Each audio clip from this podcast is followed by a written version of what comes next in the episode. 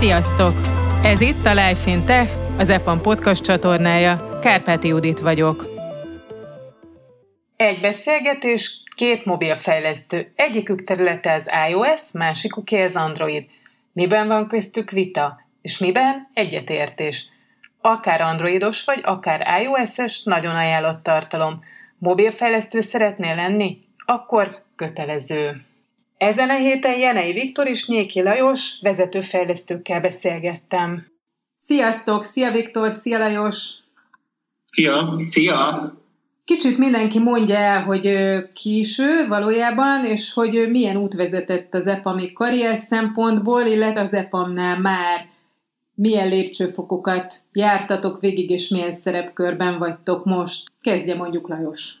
Most pont tegnap volt a 7 éves évfordulóm itt az EPAM-nál.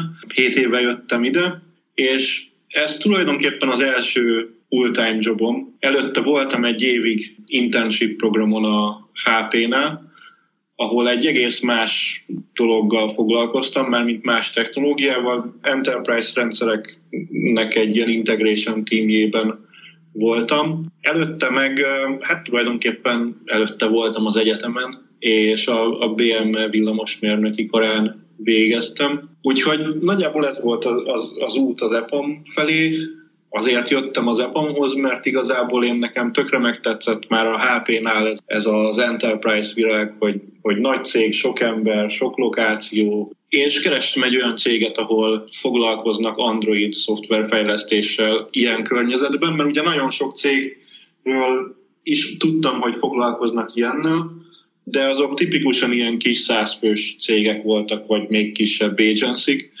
és nekem ez így tökre megtetszett, hogy találtam egy ilyen nagy céget, ahol lehet ezzel foglalkozni. Azért az Android-bal foglalkoztam, vagy kezdtem el foglalkozni, mert igazából az volt a diplomamunkám is az egyetemen, és ez így tökre tetszett, és hogy hát azért Android-dal, mert volt egy androidos telefonom, de azért a mobil fejlesztéssel, mert ugye én villamosmérnök voltam, és akkor úgy gondoltam, hogy hogy valamennyire így legyen egy valami speciálisabb dolog, mint egy számítógép. És akkor gondoltam, a mobiltelefonom már az, de annyira meg nem szerettem a hardware közeliséget, hogy nem tudom, ilyen beágyazott rendszerekkel foglalkozzak, és innen jött, hogy akkor legyen mobil szoftverfejlesztés. Hét évvel ezelőtt engem felvettek az Apple-hoz juniorként, és hát azóta így szépen lépegettem a rang létre, és most már több mint két éve lead software engineer vagyok. Viktor? Én nekem kicsit vissza kell menni az időben. Én 2003-ban kezdtem el dolgozni, mint webfejlesztő, és hát az első 6-7 évemről nem mesélnék sokat. Kisvállalati környezet, évente váltottam munkahelyet, csináltam a, a kis közepes méretű weboldalakat, és hát 7 év után ez kicsit egységúvá vált, kicsit uncsi volt már, és, és nekem nagyon nagy szerencsém volt a, egy, egy közepes méretű cégnél dolgoztam annó, 2008-9 környékén, ahol is két vezető kivált cégből, és, és, és csináltak egy, egy, egy, saját, egy saját céget, ami nem foglalkozhatott azonos profillal, mint ahonnan jöttek, úgyhogy ők elkezdtek mobilfejlesztés irányba menni a web helyett, és hát mehettünk velük. és én kaptam ezen az alkalmon, így jött, így jött szembe a mobilfejlesztés, és szerintem életem egyik legjobb döntése volt, hogy belevágtam. Én 2009 környékétől kezdtem a iOS fejlesztéssel foglalkozni, és 2010-ben kerültem az EPAM-hoz, a, a leges-legelső budapesti iOS projektre lett fel a cég, és hát azóta már, azóta már, már nagyon sok projektet lenyomtam a, a, az itteni mobilfejlesztőkkel. Én is, mint software engineer kezdtem, aztán, aztán én is pont oda jutottam az elmúlt 12 évben, mint Lajos, úgyhogy most már én is lead software engineer vagyok, és nagyon, nagyon élvezem azóta is ezt a, ezt a területet. Milyen feladatokat takar ez a pozíció? Tehát lehet, hogy más az Android és más az iOS, de lehet, hogy teljesen ugyanazok a feladatok.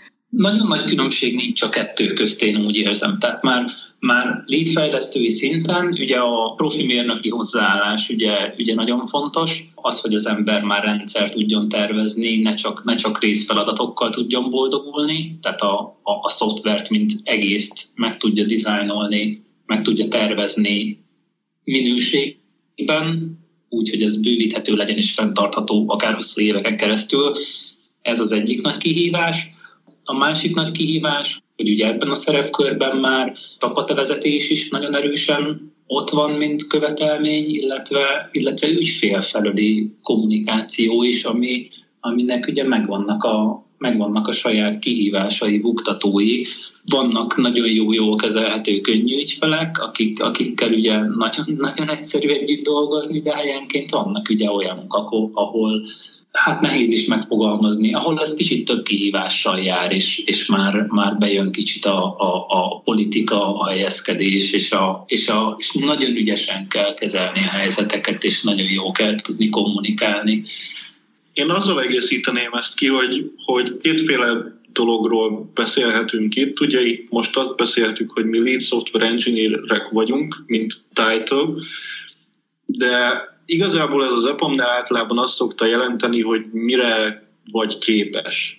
És, és ezzel párhuzamosan meg egy projekten általában van valamilyen rólod, ami, ami nyilván valamilyen összeköttetésben áll azzal, hogy milyen képességeid vannak, mert nyilván az alapján tesznek rá erre a rólra, de hogy pontosan mi, mi a napi munkád, mi a napi felelősséged, az sokszor azon múlik, hogy, hogy milyen rólba vagy. Én például voltam már olyan rólba, ugyanígy lead software engineerként, ahol egy egyfős csapatban azért főleg arról szólt a dolog, hogy technológiailag nagyon ott legyen az ember, és akkor az ügyféllel megbeszéljen mindent, és, és tulajdonképpen tanácsot adjon, meg illetve voltam olyan projekten is, ahol, ahol négy-öten voltunk, és ezért, mivel ez egy nagyon kicsi csapat volt, én voltam párhuzamosan csapatvezető, Scrum Master, és hát nyilván, hogyha kicsi a csapat, akkor néha fel kell venni a business analyst sapkát is, meg minden egyebet. És aztán a, a mostani projektem meg például az, a, az az érdekes, hogy itt meg, itt meg több team fölött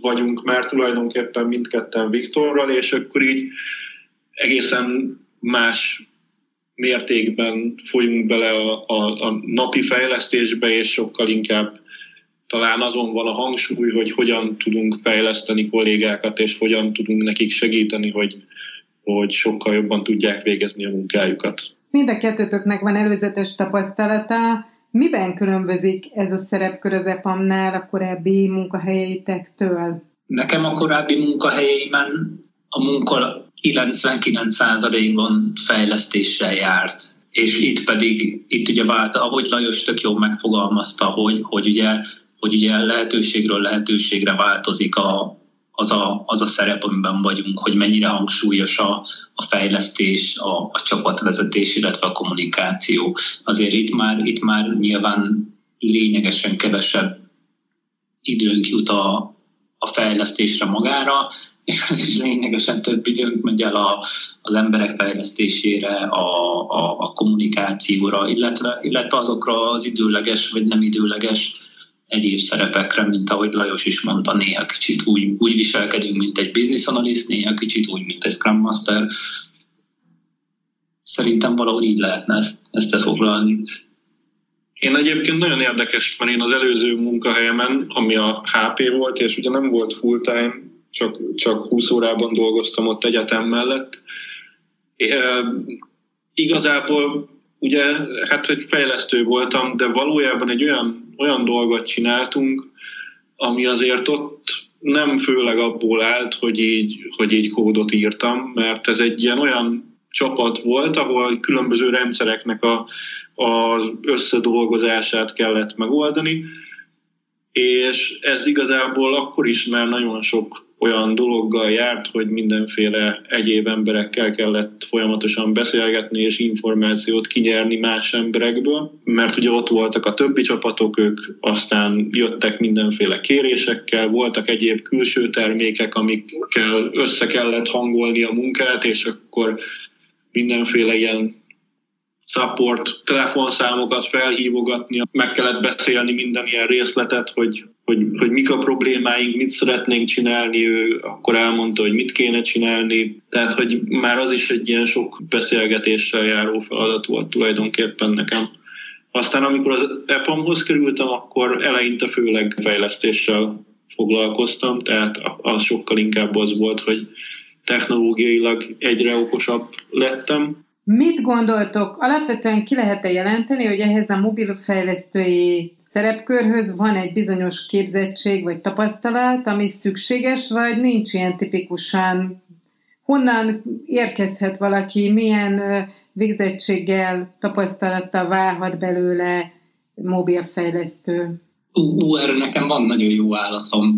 Bárhonnan megnézzük a, a mostani budapesti mobilfejlesztőket, vannak itt olyan, olyan srácaink, kislányaink, akik, akik egyetemről frissen végezve jöttek ide, vannak olyanok, akik, akik valami más területről az életük folyamán átmentek a mobilra, de szoftverfejlesztői átterük volt, van, van, van volt szakácsunk, van, van volt rendőrünk, aki, aki önképzéssel jutott el idáig. A mobilfejlesztésben szerintem egy hatalmas nagy előny az, hogy az a skillset, ami, ami ahhoz kell, hogy az ember elkezdje megtanulni, az ahhoz nem kell sok. Nyilván, nyilván ez messze áll a profizmustól, de ha, de, ha, de ha valaki tényleg foglalkozik avval, hogy megértse, hogy hogy működik maga az a platform, amin dolgozik, és, és nem csak, nem csak tutoriál, tutoriára követ, és anélkül, hogy, hogy tényleg megérteni, hogy hogy működnek körülötte a dolgok, akkor, akkor gyakorlatilag szerintem ez, ez egy nagyon jól tanulható dolog bárkinek.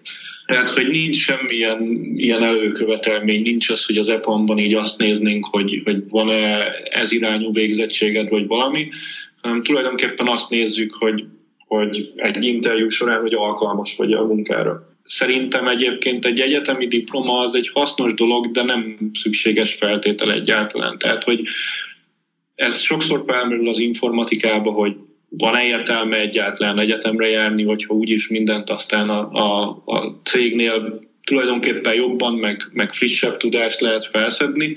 Viszont én azért sokszor azt érzem, hogy maga az, hogy az ember mondjuk tipikusan, ha egy nehéz egyetemen végig szenvedett éveket, akkor maga az az élmény, ami ezzel jár, az, az sokszor hozzá tud járulni ahhoz, hogy az ember mondjuk gyorsabban fejlődjön a munkahelyén utána.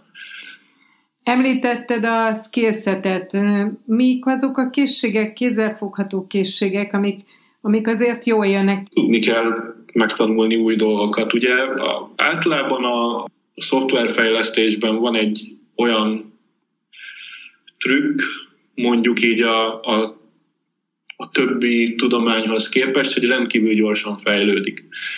Tehát, hogy még mondjuk azért egy, egy építészet, vagy egy, egy, egy gépészmérnök, azért ott is nyilván nagyon gyorsan fejlődnek az alapanyagok, meg, meg a technológiák, de azért mégsem olyan gyorsan, mint a szoftveriparban. Tehát a szoftveriparban teljesen simán előfordulhat az a dolog, hogy egy évvel ezelőtt még teljesen máshogy csináltunk valamit, és nem, igazából nem, nem, nem tudsz olyan fix tudással jönni úgy sem, hogy te akkor ezt most tudod, és akkor kész és évekre rendben vagy, hanem mindenképpen egy folyamatos tanulás az egész. Szerintem ez az egyik legfontosabb skill, hogy, hogy, hogy az ember hajlandó legyen folyamatosan új dolgokat tanulni, és, és ezt tudja hatékonyan csinálni. I- igen, ezt csak alátámasztani tudom, tehát és, és a mobilfejlesztésre szerintem ez, ez különösen igaz, mert az elmúlt öt évben mindkét platformról tudnánk olyan példákat mondani, ahol a majdnem, hogy teljes hátraarcot kellett, kellett csináljunk, mert, mert, mert nem csak bejöttek újítások, nem csak, nem csak fejlődött a, az addig meglévő nyelv, vagy az addig használt skillset, hanem, hanem, hanem például teljesen új nyelvet vezetett be például a, az Apple, a, meg a Google is a Androidra, úgyhogy... Igen. És, és, és ugye ez, ez, ez bármikor megtörténhet, tehát egy olyan fokú adaptációra van szükség, ami néha már majdnem, hogy kényelmetlen. Tehát ez, ez, egy, ez biztos egy olyan, olyan skill a, a, a könnyű adaptálódás, ami, amire itt iszonyatosan szükség van.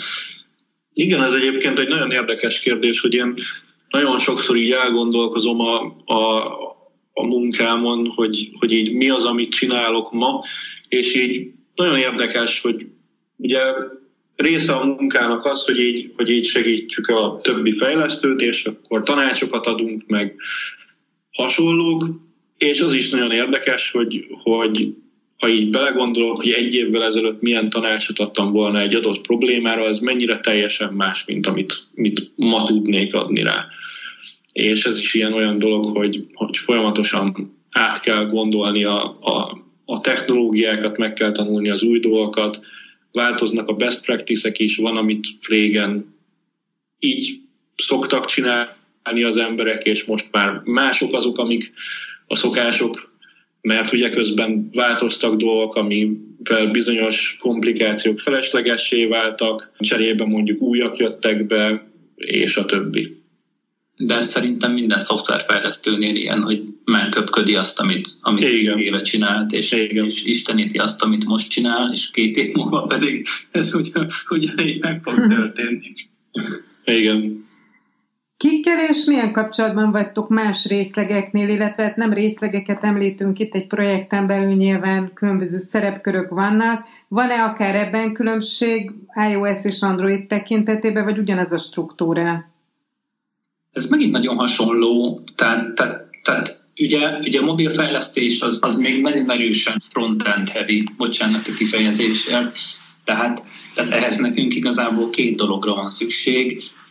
Általában egy backendre, tehát nagyon, nagyon erős kapcsolatunk van általában a, a backend fejlesztő kollégákkal, illetve a másik nagyon fontos dolog a, a, a felhasználó felület tervezése, amit, amit pedig a, a, a UI és UX-es kollégák csinálnak nekünk, és itt talán még, még szorosabb együtt dolgozásra van szükség, mert mobil fejlesztésnél ez egy kiemelten fontos terület, terület hogy, hogy amit amit kiadunk a kezünkből, amit a, amit a felhasználó lát, amit a felhasználó megérint, az, az nagyon szuperul működjön, hogy, hogy az embernek ne az legyen az első dolog, hogy letörni, mert nem tetszik neki. És szerintem, hogyha a UX-ről beszélünk, akkor el is érkeztünk talán egy ilyen nagyon érdekes dologhoz, ahol meg, megmutatkozik ez a különbség. Az egyik az az, hogy, hogy alapvetően ez így projektje válogatja, de nagyon sokszor ugye az szokott lenni, hogy valamelyik, tehát ugyanazokat a feature-öket kérik mindkét platformra általában,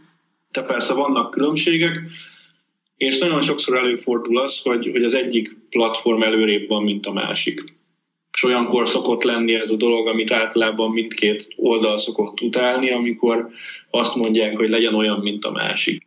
És amit még a, a UX-szel kapcsolatban akartam mondani, szerintem a nagy különbség a két platform között az az, hogy hányféle device van. Tehát, hogy, hogy a, ha az iOS-re gondolunk, akkor hát azért tulajdonképpen két kezünkön meg tudjuk számolni, hogy hányféle eszköz van a, a felhasználók kezében, míg ugye Androidon ez igazából, ha az összes kombinációt nézzük, akkor lehet, hogy ezres nagyságrend. Ez készülékek állatkertjére. Igen, igen, igen, igen. És ez emiatt ugye teljesen más kihívások vannak szerintem itt a felhasználói felület tervezés során, tehát míg ugye mondjuk az iOS-nél így, így fel lehet készülni arra, hogy van négy darab kijelzőméret, és akkor azon a négyen le lehet tesztelni az alkalmazást. Nálunk azért úgy rengetegféle megoldás van, amire sokkal másabb felkészülni. És ugye az is benne van a dologban, hogy még ugye az iOS esetén ugyanaz a cég gyártja a szoftvert meg a hardvert, és emiatt tulajdonképpen meg is lehet oldani azt, hogy, hogy a usereknek azért up-to-date operációs rendszereik legyenek. Na Androidnál nem ez a helyzet, mivel rengeteg gyártó van, különböző operációs rendszerverziók vannak, és, és nagyon nagy a szórás, tehát hogy, hogy nem lehet azt mondani, hogy az elmúlt két-három év operációs rendszereire írjuk az alkalmazást, hanem Androidból sokkal inkább az elmúlt négy-öt évet szoktuk támogatni, ami sokszor szintén egy külön kihívás szokott lenni. Mellesleg a magánéletben annak a pártján álltok, amit fejlesztetek is, vagy másfajta telefonotok van? Én azt használom, amire dolgozok. Én is, én, én, nekem Androidom van, igen. Valószínűleg képtelen lennék most már ezen a ponton Androidra átállni. És van köztetek egyébként ebben egy ilyen, a, nem csak ti kettőtök között, hanem a cégnél általában az iOS, illetve az Android fejlesztők között valami ilyen kis feszültség, vagy élcelődés, vagy a másiknak a nem is tudom, froclizása, vagy ez csak így én képzelem el kívülről, hogy van egy ilyen kis... Nem, nem, teljesen, teljesen jól mondod. Rég ebből, ebből majdnem vérre menő viták voltak, amikor, amikor még mindenki nagyon friss volt ebbe az egészbe, és, és harcosként küzdött a saját platformjáért. Mára már megtanultuk kezelni egymást inkább, és most már csak tényleg viccelődés, meg, meg, meg, meg hülyéskedés megy ezzel. Van egy ilyen közkeletű vicc, ami mindig így mondjuk előkerül, vagy van valami olyan általános, amivel mindig húzni lehet a másikat, hogy hú, hát mert ott... Hát, igen, van egy, van egy általános tény, amit mindig erről lehet venni, hogy az iOS sokkal jobb, mint az Android. hát ez azért nem egészen ilyen egyszerű, de, de egyébként nyilván van egy ilyen nagyon, nagyon érdekes különbség talán a kettő között, hogy ugye, és ez, ez szokott lenni a kérdés, hogy, hogy vajon kiben van a biznisz, és, és ugye mondjuk az, az Apple az sokkal inkább a, az eszközben, meg a platformban látja a bizniszt, a Google meg sokkal inkább a userben látja a bizniszt. Tehát, hogy, hogy igazából ugye az Androidnál nagyon sok minden úgymond ingyen van. Ugye az, az Apple-re nem, nem ez a stratégia cserébe, mondjuk az Androidban ez, ez az ingyenség, ez az úgynevezett freemium dolog, tehát hogy azért nagyon sok megkötéssel jár, meg, meg nyilván abból húznak hasznot utána a Google-nél, hogy te használod az alkalmazásokat, ebből adatokat gyűjtenek, ezt aztán tudják marketingre, reklámokra, meg mindenféle dologra használni. Míg ugye az Apple-nél meg talán más a, a, a felfogás ez ügyben. Én, én itt most kicsit, kicsit más irányról közelíteném meg ezt a dolgot, ebben nem értek feltétlen egyet, tehát azért a, a szolgáltatások köre, amit, amit kapsz bármelyik platformtól, az nagyon hasonló. Levelezés, szolgáltatás, Maps, a különböző chat lehetőségek, stb. A, az App Store megoldások, az, hogy most az, a Store-ban milyen alkalmazások vannak, szerintem az is nagyon hasonló, és, és ebben szerintem a, a, az a különbség a két platform között, hogy, hogy azért a, az iOS userek sokkal jobban megbíznak az Apple-ben, mert az Apple nem egyszer bizonyította, hogy, hogy mérföldekre előrébb van a, a saját felhasználóik, felhasználóik adatainak a megvédésében, mint az Android, illetve a Google. Ebben egyébként tulajdonképpen lehet valami igazából ja, nehéz, erre, nehéz, nehéz ezt tápolni, mert szerintem is így van. Én azért szeretem viszont az Androidot, mert, mert ott viszont az az érzésem, hogy nem vagyok hozzá kötve egy adott, adott gyártóhoz, és, és sokkal nagyobb választék van, amivel lehet dolgozni én nekem például nagyon nem szokott szimpatikus lenni az Apple-ben az, hogy nem az az érzésem, hogy lehetőséget adnak a usernek, hogy eldöntsék, hogy mi a jó nekik, hanem ők diktálni szeretnék a usereknek, hogy mi lesz a usereknek a jó. Például mondjuk, mit tudom én, amikor kitalálják, hogy a usereknek többé nem kell jack csatlakozó a telefonra. És aztán persze ezt átveszi később az Android is, miután a, a, az Apple kitalálta, ez persze igaz, de viszont az a jó, hogy nem minden gyártó veszi át. Tehát, hogy az Androidban azért még mindig megvan az a dolog, hogy ha szeretnék egy jack csatlakozót a telefonomra, akkor tudok találni olyan gyártót, akinek még van. Ez csak egy példa, nyilván nem azért akarom mondani, mert egyébként nagyon sokat dugdosnám a jack csatlakozómat valahova, csak így mint egy példa, de ez, ez sok más dologra is elmondható, mint például a notch a telefonon, meg, meg uh, ilyesmi dolgok, amik, amik sokszor úgy tűnnek, hogy, hogy, hogy nem a userek akarják, hanem így megmondják a usereknek az Apple-nél, hogy mostantól ezt akarjátok. Sok mindenben egyetértek abban, amit a Lajos mondott, ugyanakkor ennek, ennek nyilván ott van a másik oldala is. Tehát, tehát abban abszolút egyetértek a, a, abban, amit a, a Lajos mondott, hogy, hogy aki, aki egyszer becsöppen a, az Apple-ös ökoszisztémába, az, az kicsöppenni már nagyon nehezen fog belőle.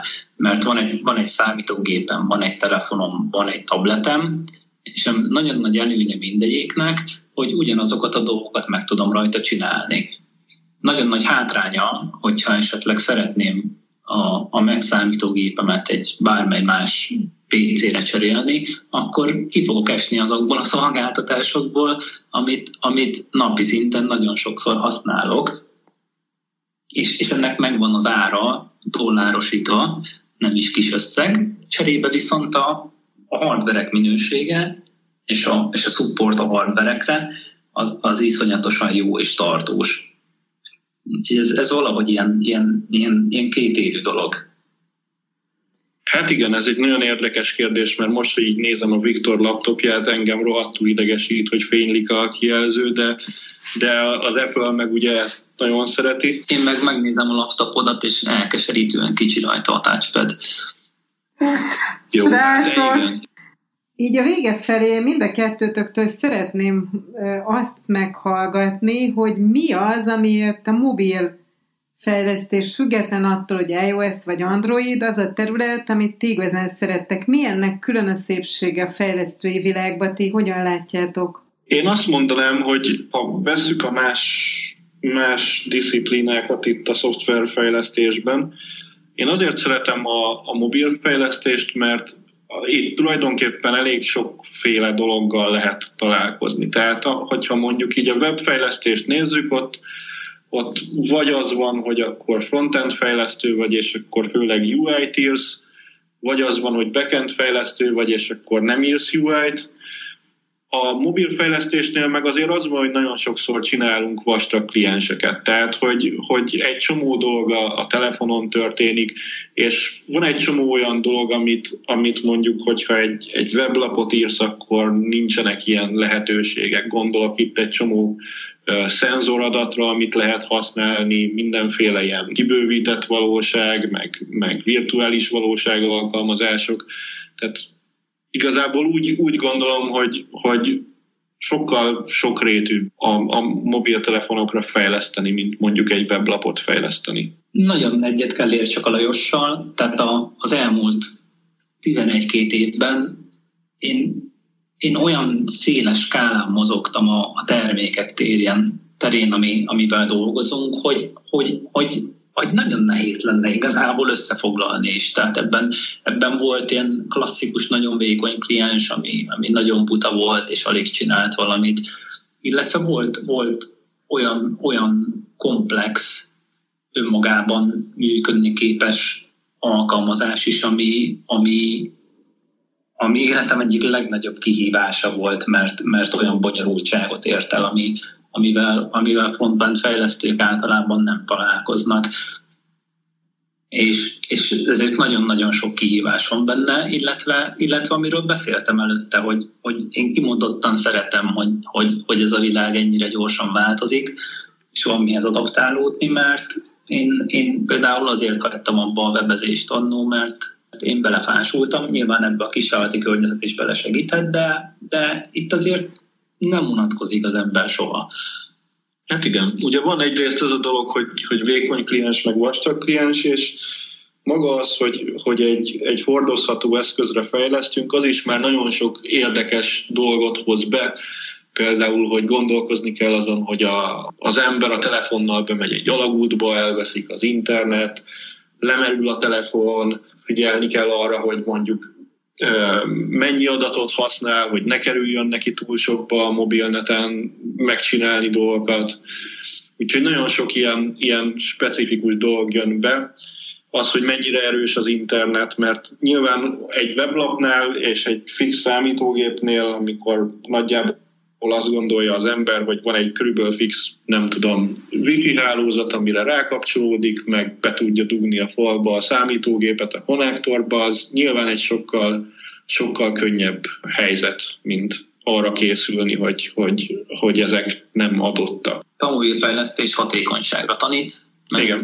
limitáltabbak a, az erőforrások, mint mondjuk egy, egy számítógépen, és ezért ezért a hatékonyságra nagyon-nagyon oda kell figyelni, ami meg tudja fűszerezni, vagy meg tudja keseríteni az adott feladatot, mikor, hogy. Köszönjük, hogy ismét velünk tartottatok. A következő adásig pedig olvassátok interjúinkat, cikkeinket a Life Fintech blogon, és hallgassátok a korábbi beszélgetéseket itt a csatornán.